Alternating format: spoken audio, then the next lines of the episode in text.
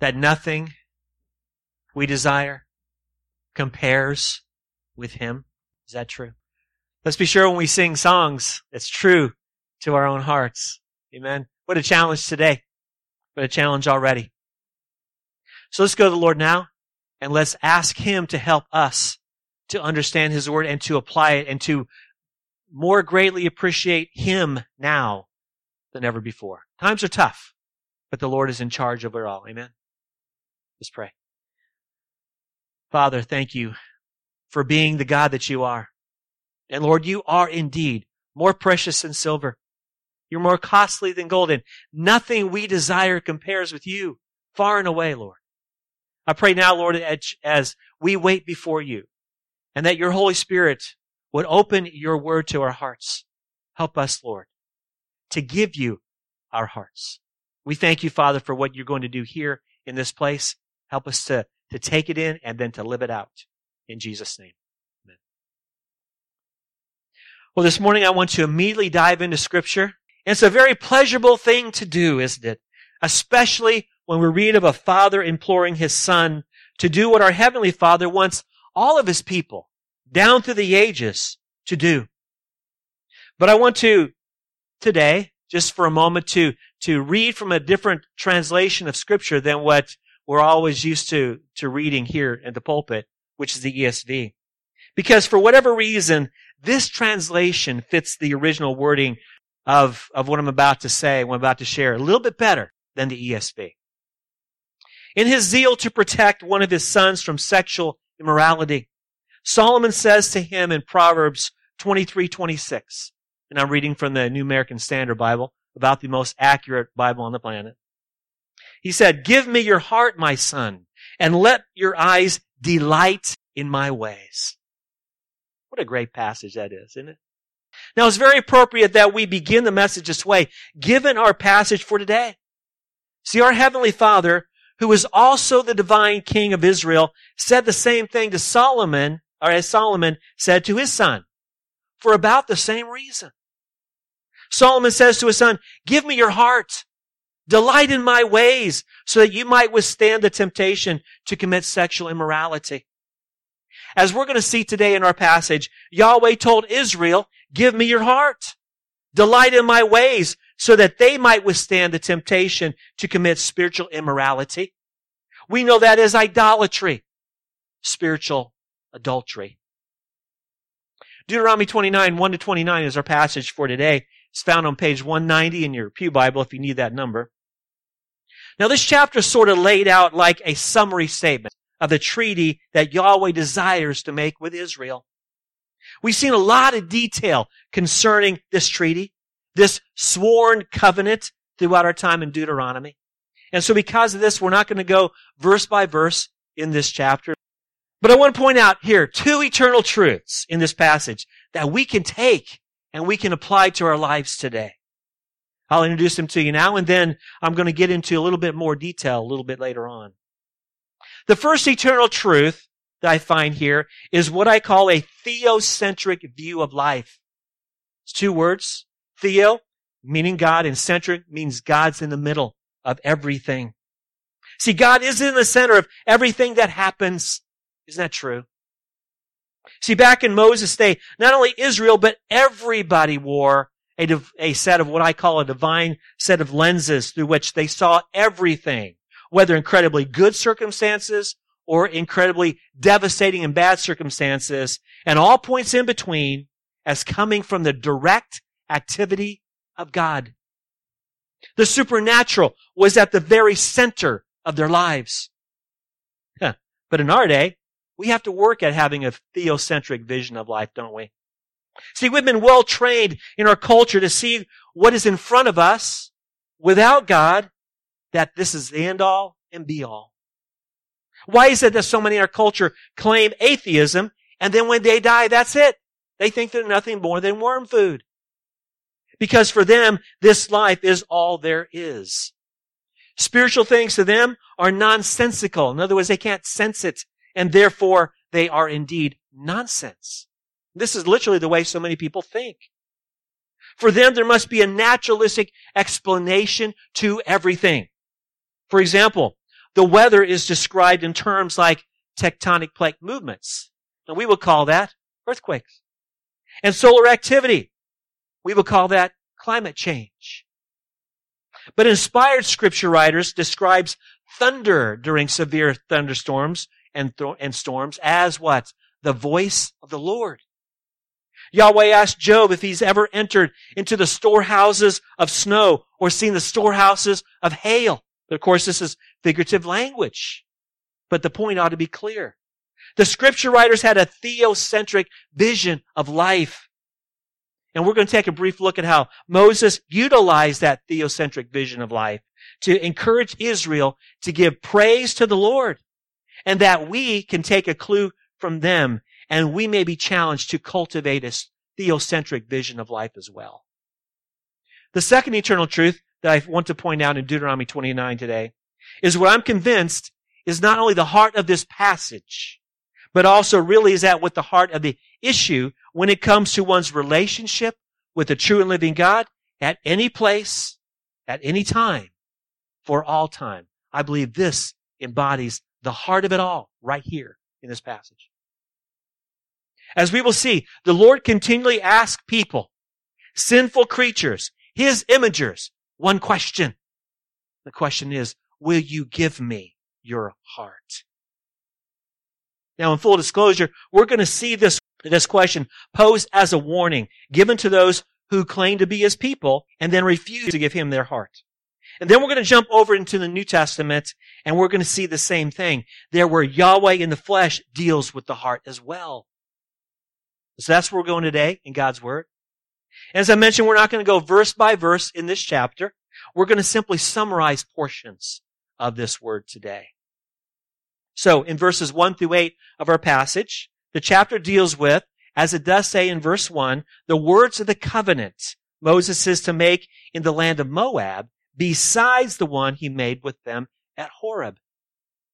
In other words, this is a renewal of the original covenant that Yahweh through Moses gave his people a generation ago. Now it's important we keep this in mind as we go through this today, for the Lord places an emphasis on individuals in the nation and not merely stating a blanket coverage, as it were, in relation to the covenant. In other words, or in the words of a well-worn but valuable statement, God has no grandchildren, only children. See, every generation, each family, each person must decide for himself or herself to give his heart or her heart to the Lord, even though Moses addresses all the people of Israel at one time. In verses 2 to 8, we come to the first of our eternal truths. For God's people to have a theocentric vision of life. In verses 2 to 3, Moses reminds the people about all that the Lord did in Egypt how he delivered them by means of great trials, his devastating signs and wonders he performed to take his chosen people out of the iron furnace, as he calls it, that they would be his people. Then in verses 5 to 8, Moses reminds them of how the Lord took care of them over the past 40 years, and even better than expected. He gave them manna, but not regular bread. He gave them water for their most, from the most unusual places like rocks, true? But he didn't give them wine or strong drink. These would come later when they would actually settle into the land of promise. And an amazing thing this is. For 40 years, Israel did not spend one moment at the local Walmart searching for clothes or clothing or shoes. See, God made it so that nothing that they wore wore out for four decades. Do you have any clothes in your closet that's four decades old? The Lord, though, not only provided for the material needs, though, He gave them military victory. So much battle hardened experience was needed, along with the confidence that they really could defeat the enemy. Because what were they getting ready to do? Go and battle the enemy. And who was the enemy that God put them up against? It was actually two enemies. One was the Amorites. Another was an army led by a giant. His name is Og. Don't you love that name? Og, whose iron bed was 13 by 6 feet. This man was huge. See, a California king bed had nothing on this one. And after the conquest, Israel took their land fair and square. So Israel owned land even before they entered the land. Isn't God good? Wasn't he good to them? But if you followed closely, you may have noticed that I skipped a verse, as in verse 4. So let's read that now. But to this day, the Lord has not given you a heart to understand, or eyes to see, or ears to hear. Hmm, it's a puzzlement. Now we look at that, and we read it straightforward, and we scratch our heads. See, we're saying the Lord has not given them a spiritual heart, or spiritual eyes, or spiritual ears to appreciate what He's done for them? What do we make of this? Why would God seemingly make them unable to understand that it was He who did these things on their behalf? Well, frankly, I have a real problem with that notion that God prevented them somehow from appreciating what He did for them. See, this entire chapter is dedicated to encourage Israel to trust Almighty Yahweh who has provided for them. They're getting ready to enter into a covenant of full commitment. How then can people read this and conclude that the Lord has prevented them from appreciating these things? See, if anything, that would be a disincentive, wouldn't it? For Israel to make a covenant with Yahweh without their appreciation for what he's done. Remember what we just read and studied in chapter 28. We're talking curse after curse after curse after curse. See, these were a mass that this was a massive list of these curses that the Lord would heap on them if they failed to obey him. So why would God want to prevent having them appreciate these things? Well, I have a rebuttal against that idea. Author Earl Kalland wrote a really good book about Deuteronomy, and he commented about this very passage. So let me give a couple of general points and then do a little paraphrase of one of his major points here. Kalland reminds the one reading his book that Moses urged Israel to make a total commitment to the Lord. After all, they were getting ready to, to launch into much hardship in taking the land. They had to go into battle after battle. And so Moses gave a nutshell review of just some of what God had provided to encourage them toward a heart of total commitment to Him. And then Kalland says this, and I'll paraphrase it. When Moses said, God has not given you a spiritual heart or eyes or ears, he was simply stating what was common knowledge in their world. Everybody thought that God was the ultimate source of everything. And this is where my statement, theocentric vision of life, comes into play. Everything was attributed to the Lord, whether good or bad. Natural calamity, the Lord did it. Abundant harvest, the Lord gave it. See, Job had this point of view as well. See, Job was likely written around Abraham's time, which is around 400 years prior to this. Did he not say after he lost everything, the Lord has given and the Lord has taken away? Blessed be the name of the Lord. But really, in, in reality, who took it away? It wasn't the Lord. It was Satan. But he had this theocentric vision of life. And so with this in mind, we can understand Moses' statement in verse 4 was something like this in light of what the Lord has done for us, look around. Take it in. Look beneath the surface of what we have. Fully appreciate that it is Yahweh alone who provided for us. Do you not think that our deliverance out of Egypt did not come from the Lord's hand? Have you so quickly forgotten that even our next meal of manna and water came directly from the Lord? Is it mere coincidence that the clothes and the sandals that all of us are wearing haven't worn out for 40 years? As I mentioned earlier, it's a bit more difficult today to have a theocentric vision of life, isn't it? But cultivate it. We must. Otherwise, here's a guarantee the world will deceive us. Now take that to the bank and make that a deposit along with the rest of our monopoly money because that's about how much our money is worth nowadays. And that's why we need regular refreshment in His Word. That's why we need to pray. We need to turn our attention to the giver of the blessings and the one that we are to show our love to by obedience. Consistent meditation on Him and living out His ways is imperative to cultivate a theocentric vision. Even as simple as the thing as what Kathy says to those who ask her to pray. she always tells them, did you thank God for waking you up this morning? Isn't that great? Or for Brother Greg, when during, when he was corporate uh, worship leader last week, he told us the first thing he does when he gets out of bed is pray. And lately he's felt the need to get on his knees to show his humility before the Lord. But the key to the first eternal truth is to cultivate a theocentric vision of life. God is the center. Man is not. Not culture and not even food shortages, manufacture otherwise or even the so-called Great Reset. But God is in the center. Now let me summarize verses 9 to 17. Moses now addresses the people in front of him like this.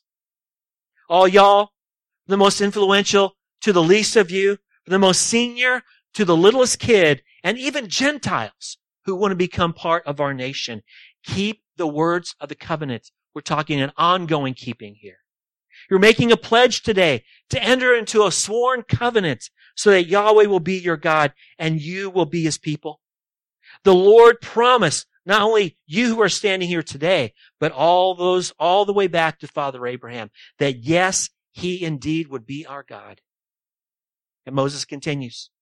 Now, some of you remember how when we lived in Egypt and then passing through the nations on our way here, how you saw the nations detestable objects of worship even though some of them were made of the finest silver and gold. So what was Moses saying here? Two things. First, though he was addressing the entire nation, he emphasized individuals in the nation, regardless of status, regardless of age, regardless of sex, regardless of ethnicity.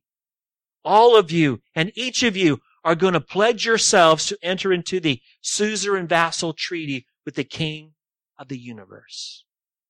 Each and every one of them was to pledge himself or herself in one's heart to loyalty to Yahweh alone. And those verses don't actually mention the heart specifically. Hang on a second and we're going to cover that. The second thing I see Moses doing is the emphasis he places on the moment. I find it instructed that no less than six times in this chapter, in relation to this, Moses says today in, re- in reference to Yahweh and Israel entering into the covenant. In other words, the Lord is all about specifics when it comes to entering into a covenant relationship. Intentionality is what we're talking about. See, each imager of God needs to give the Lord his or her heart in time and space. And for those who've experienced, for example, rare indeed is a person who has absolutely no recollection of his or her wedding day. Isn't that true?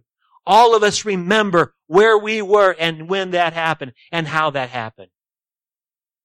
The point is that when one must intentionally enter into a relationship with the Lord, responding to his call for salvation. And we're going to see more of that in a little bit. So in summing up this section, let me quote for you some beautiful words from another learned man who studies Deuteronomy for a living, if you can imagine that. His name is Peter Craigie. And he says, God in sovereignty and grace initiated the relationship and in so doing committed himself in a promise to the chosen people. The people's obligation to commit themselves in the covenant was based not simply on law or demand, but it was based on a response of love for the purpose of the covenant relationship elicited such a response. Now let's think about this for a second. Think about where we are in the divine record. In this place, we are, we are studying the law of God. The law. This is Old Testament. See, love and grace aren't supposed to be here, are they? As so many people mistakenly understand. Now, love and grace are supposed to be here though, if God is the same yesterday, today, and forever. Isn't that true? But that's New Testament truth, isn't it? Yes, and it's also Old Testament truth as well. There is really no discontinuity between the Old and New Testament. Now, in this next section, verses 18 to 21, we will see what I believe and I'm convinced is the second eternal truth that we find in this passage. So follow along as I read verses 18 to 21.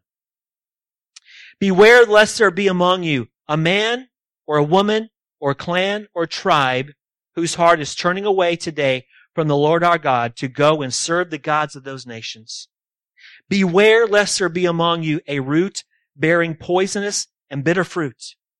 Now he's going to describe this. One who, when he hears the words of this sworn covenant, blesses himself in his heart, saying, I shall be safe, though I walk in the stubbornness of my heart. This will lead to the sweeping away of moist and dry alike. The Lord will not be willing to forgive him, but rather the anger of the Lord and his jealousy will smoke against that man. And the curses written in this book will settle upon him, and the Lord will blot out his name from under heaven. And the Lord will single him out from all the tribes of Israel for calamity in accordance with all the curses of the covenant written in this book of the law. It's pretty heavy stuff. But did you hear it?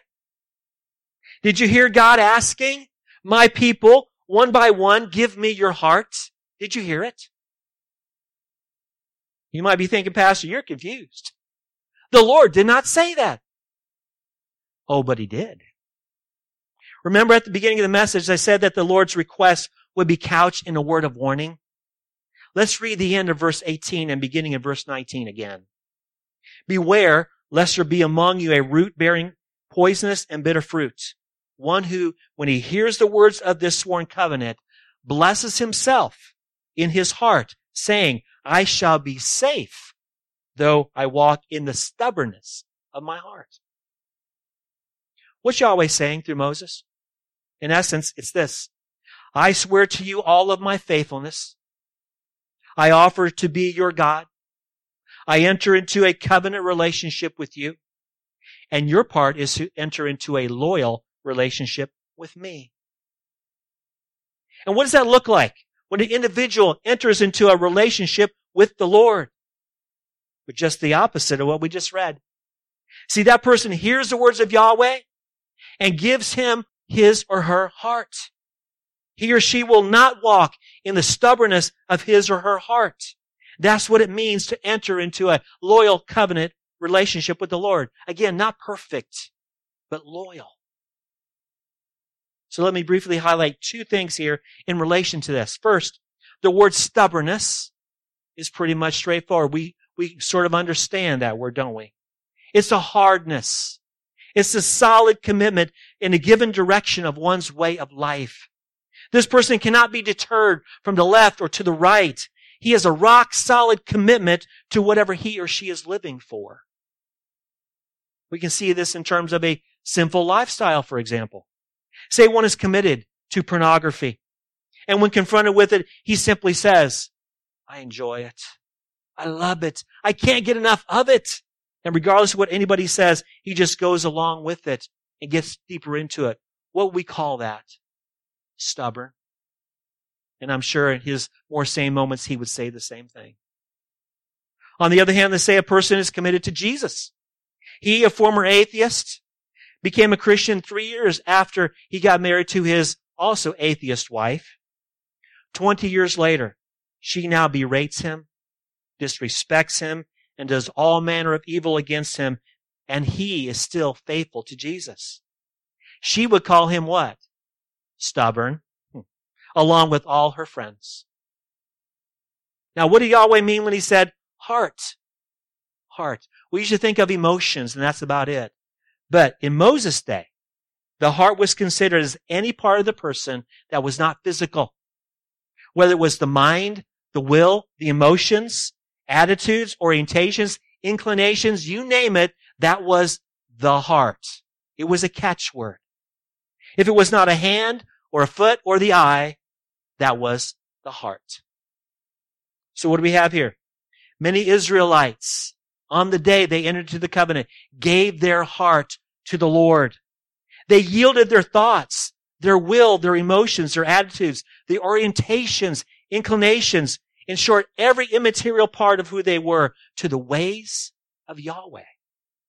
Now, of course, when they gave their heart to the Lord, everything else about them went with it, right? Their past achievements and limitations and failures, their present direction and lifestyle, their future plans, all of this and more is what's meant when the individual Israelites gave their heart to the Lord. But there were some who did not give their heart to the Lord. They refused to hand their heart over to Him. They heard the Lord pledge His faithfulness and provision and protection to the nation. And those who did give their heart would say, Amen, because they were now in a love relationship with Yahweh.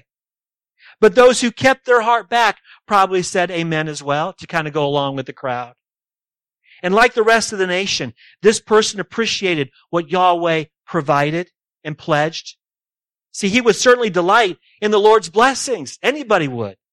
He even would proclaim a blessing upon himself. And he would say, I'm going to be safe from the curses of Yahweh. See, he reasons to himself because Yahweh is faithful. I'm exempt from his curses. Out of his goodness, he's not going to punish me. And I'm okay because I'm part of God's people. But this person has entered the deception zone. He has no idea what awaits him. See, he expects the blessing and the provision and the protection of God, but he is stubbornly committed to his own ways. And in the context of his ways, that includes at least spiritual adultery. Can you see the problem here? Let me make it more explicit. As I've said so often, the best picture of Yahweh's relationship with his people is that of a marriage, Old and New Testament. And any healthy marriage, what is present? It's jealousy, isn't it? Every husband and wife has an element of jealousy in any healthy marriage. Now, jealousy has become, though, a very negative word in relation to marriage. We usually think of those who abuse their wife and their husband. We often equate jealousy with being overbearing or suspicious or uber controlling. See how many crimes of passion are really motiv- motivated by wicked jealousy of the spouse or significant other. See, the Lord is jealous over his people as well, but he's not overbearing, is he? He's not suspicious. He's not uber controlling. I came across one of the best descriptions I've ever heard in relation to proper jealousy. It simply goes like this. It is an appropriate desire for what a person has the right to. Appropriate desire for what they have the right to. In every marriage, a husband pledges himself to his wife and vice versa in an exclusive relationship. Anything that threatens the exclusivity of a healthy marriage will bring out proper jealousy and rightly so. Would you agree with that? But when it comes to the ones who hear the words of Yahweh's pledge to Israel and refuse to give him their heart, the Lord's jealousy is aroused. Because of his relationship to the nation, the Lord has the right to the heart of the one who refuses to give it. And what's the result? What would Yahweh do to this one? He keeps back from Yahweh his heart. Let's read again verse 20. The Lord will not be willing to forgive him, but rather the anger of the Lord and his jealousy will smoke against that man, and the curses written in this book will settle upon him, and the Lord will blot out his name from under heaven. So what is supposed to be a commitment of love and loyalty between Yahweh and the suzerain and Israel as his vassals ends up for some individuals being marked out by the Lord for destruction. And not only that, but tragically, this loyalty is contagious. And the rest of the chapter is an extremely sordid prophetic warning about how devastating wickedness is. And at the top of that list is idolatry, spiritual adultery. So let me give a brief word about verse 29. The secret things belong to the Lord our God, but the things that are revealed belong to us and our children forever that we may do all the words of this law, literally this Torah. Simply put, we're not to speculate on how bad it could be should God's people continue to rebel, or even how good it would be should all of God's people, the wayward, return to Him. We're not on that need to know roster. But what we do know is what the Lord has revealed to us. And why has He revealed these things to us? That we might loyally live out His ways. Teach these to our children and pass on a godly legacy. I'm reminded of Steve Green's song. Maybe some of you remember Steve Green back in the day. You know, he sang a song in the 80s, I think. It's called Find Us Faithful. And the chorus goes like this. May all who come behind us find us faithful. May the light of our, the fire of our devotion light their way. May the footprints that we leave lead them to believe and the lives we live inspire them to obey. Oh, may all that come behind us find us faithful. See, this is what the Lord was after for his people. And it is only possible if Israel, individual by individual, answers his call, give me your heart. Now, if a love and loyalty relationship was the heart of the covenant between Yahweh and his people in the Old Testament, can we expect anything less in the New Testament? Will we expect Yahweh in the flesh, the Lord Jesus, to desire the same thing from his followers? If God is the same yesterday, today, and forever, we would say, indeed, yes. And I would say that we have, a, we have thoroughly understood the issue of a love relationship with God, haven't we? In fact, it seems that the only thing that we know concerning God, that God loves us and we love Him and that's it, right? But let's describe love the way the Bible describes it, shall we? Let's turn to one of the most well-known passages of scripture, John 3.16.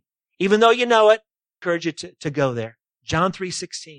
For God so loved the world that he gave his only son, that whoever believes in him should not perish, but have eternal life. So let's break this down. Now, we know this passage so well. You may have missed a few things here along the way. First, notice the context. In talking with Nicodemus, Jesus reminded him of a story in Numbers chapter 21, where the people again were grumbling and they were doing it very well. So well, in fact, that God had enough of it. And he lifted his hand of protection and he allowed very poisonous snakes to enter into the camp of over, of over a million people. Many of them died for what was antivenom to them. Well, where did the grumbling of the people suddenly go? It went away, quick, fast, in a hurry. And it was replaced by anguish. Moses, we're dying here. What am I going to do? Well, the Lord told Moses to cast a bronze serpent, put it on a pole, and go throughout the camp and cry out, look and live. Look and live. See, in this passage, Jesus actually likens himself in this context to the serpent on the pole. Just like the serpent in the camp was despised, but was the only way of salvation, so Jesus, as the one who would be despised and rejected of men, was to be lifted up on a pole, on a cross. And whoever would look upon the despised one, trusting him for salvation, would not perish eternally. And it's this context that Jesus gives, gives one of the most famous and well-known pronouncements. And it literally goes like this. For God loved the world like this. He loved the world after this manner. He gave his one unique son that whoever believes in him would not perish eternally, but have eternal life. So what does it mean to believe? We need to know that because it is key to not perishing. See, John the apostle gives us a clue about what this means in this passage. Look down to John 3:36 at the end of the chapter. Whoever believes in the Son has eternal life. Whoever does not obey the Son shall not see life, but the wrath of God abides on him. So the question, what does belief in Jesus and obedience to Jesus have to do with one another? It almost seems like they're mutually exclusive. Well, the answer lies in the identity and the authority to the one whom John the apostle referred and that's Jesus. See, Jesus pulled no punches about his identity. Can I get a witness on that? We're familiar with statements like, I and the Father are one. Before Abraham was, I am. And later on in New Testament letters, Paul says this about the resurrected, ascended Lord in Colossians 2 9. For in him the whole fullness of deity dwells bodily. And after Christ's death and resurrection, right before he went back to the Father's right hand, Jesus told his apostles in Matthew 28, 18, all authority in heaven and on earth has been given to me. I went to school and I learned something. All means all. And that's all all means. All of it. Heaven and earth. He had it. It was given him by the Father. So who is Jesus? Simply put, Yahweh in the flesh. As Yahweh in the flesh, the Father gave him all authority in heaven and earth with the right to call to every person, give me your heart. And I'd like for you now to turn with me to one of the most powerful statements the Lord ever gave about his desire to dwell among his people. And that Jesus tells his disciple the interconnection between heart and relationship, almighty authority, and incredible intimacy in John chapter 14, verses 23 and 24. So please turn there, John chapter 14, verses 23 and 24. We're talking here intimacy. We're talking here desire to dwell among his people.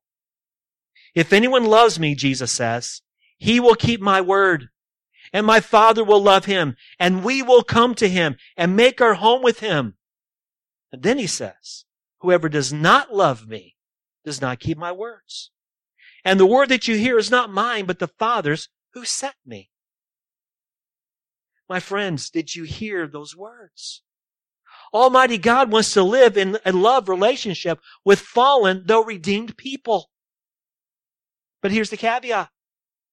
There is no relationship, no intimacy, no dwelling with a person without love. And how is love spelled here? O B E D I E N C E. Obedience. And by the way, there's no joy without obedience either. Jesus told his disciples in John 15, 9 and 10 these words, As the Father loved me, so have I loved you. Abide in my love. Well, if I was disciples, I would say, how do I abide in his love? And he says, if you keep my commandments, you will abide in my love. Notice this, just as I have kept my Father's commandments and I abide in his love. What gave Jesus the greatest joy in life? Keeping his Father's commandments. And now I figure if Jesus' highest joy was keeping the Father's commandments, then the same would apply to you and to me as well. Agree? But once again, I can't obey the Lord in the way He wants if I've not given Him my heart. And finally, our eternal destiny rides on whether people give the Lord Jesus their heart. And before we go to our final passage today, let me remind you of what I said last week in regard to the curses that the Lord would pull out, pour out on His people should they live a lifestyle of disobedience. We're not talking about a one done thing here. A lifestyle of disobedience. All the curses in the Old Testament were temporal. They had to do with this life only. Many would die a physical death directly related to the curses, and all of them died because of the one curse that he curses all with, and that is death. But in the New Testament, when Jesus opened up the kingdom of God, all the curses now became eternal. Last week we saw Jesus, Son of Man, on his throne as dividing the nations as a shepherd separates the sheep from the goats. Remember his declaration to the goats. Depart from me into everlasting fire prepared for the devil and his angels. That's an eternal curse. This week, let's turn to Matthew 7, 21 to 23. These are sobering, sobering words. Not everyone who says to me, Lord, Lord, will enter the kingdom of heaven, but the one who does the will of my Father who is in heaven. On that day, many will say to me, Lord, Lord, did we not prophesy in your name and cast out demons in your name and do many mighty works in your name? And then I will declare to them, I never knew you. Depart from me, you workers of lawlessness. Let me state the obvious, then something that we may have overlooked again because we know the passage so well. The people standing before the Lord Jesus on judgment day are religious folks. They called him Lord, and they've repeated for emphasis. The people standing before him did powerful religious works in his name. And then the Lord tells them, I never knew you. Depart from me. Now, most of us fail to take in the rest of the statement for a variety of reasons, and so we camp out on the part that says, Jesus says, I never knew you. There was not a relationship there. Well, was there? See? Did the people know the Lord? Yes, they did. They called him by his correct title. Did these Lord declarers, were they sold out to him in ways they thought were pleasing to him? Yes, they prophesied. They cast out demons. They did many mighty works. And by the way, they had the power to do that. Who gave them that power? The Lord. But what got the Lord's attention with them on his, on the day of judgment? What was it that brought the Lord to the place where he said that he did not recognize them and know them? Simply put, these people did not give their hearts to Jesus. You may be thinking, Pastor, you're confused again. Jesus did not say that. Oh, but he did. See, these people did religious things. They knew him, but he did not know them. Why? Because of what he told them. He qualified this. He says, depart from me because you practiced lawlessness. Your lifestyle was stubborn after your own ways. Jesus will tell many religious people on the day of judgment who even call him Lord, you lived your life in the stubbornness of your heart. Does that sound familiar? Deuteronomy 29. They were not loyal to Jesus because they were so busy living in sin. Their stubborn ways. Even though they would be considered by many people to be Christians, Jesus would say that he did not know them. Sobering words. Indeed. But there's hope. See, the Jesus who we will all stand before on one day is the same Jesus who was lifted up on a cross. He, the only flawless one, perfectly obeyed the Father. Hear him again speaking these amazing words to his disciples in John 14, 31. But I do as the Father has commanded me, so that the world may know something, that they may know that I love the Father. See, Jesus went to the cross because he gave his heart to the Father before. And because he loved the Father, he obeyed his Father's commands. See, God implores us, give me your heart. Have you given him your heart? If so, continue to cultivate your heart relationship with him. It takes time to do this. Precious time that you're going to need to take away from other things. But eventually it will show. Your very character will change and he and you and we will see it in due time. Singer and songwriter Honeytree. Don't you like that name, Honeytree? Had a big impact on my life even before I became a Christian. She was one of those plain Jane, you know, uh, hippie type people that uh, she abused drugs and all that kind of thing before she met Jesus. And I don't even know how I came across her music. And in many of her songs, Honeytree sings about her simple faith, resting on what's so very apparent in her music that she gave her heart to Jesus. The lyrics of this song, Do You Love Me, have stayed with me for a long time. And they're written from the perspective of Jesus challenging his people into, in essence, to give their heart to him. And I think it's a good time to share these words with you. And with that, I'm going to close. Do you love me? Can you take my hand and walk alone? My path is narrow, tracked with tears. You'll sacrifice for many years. Do you love me enough? Do you love me? Can you trust me with your life and soul?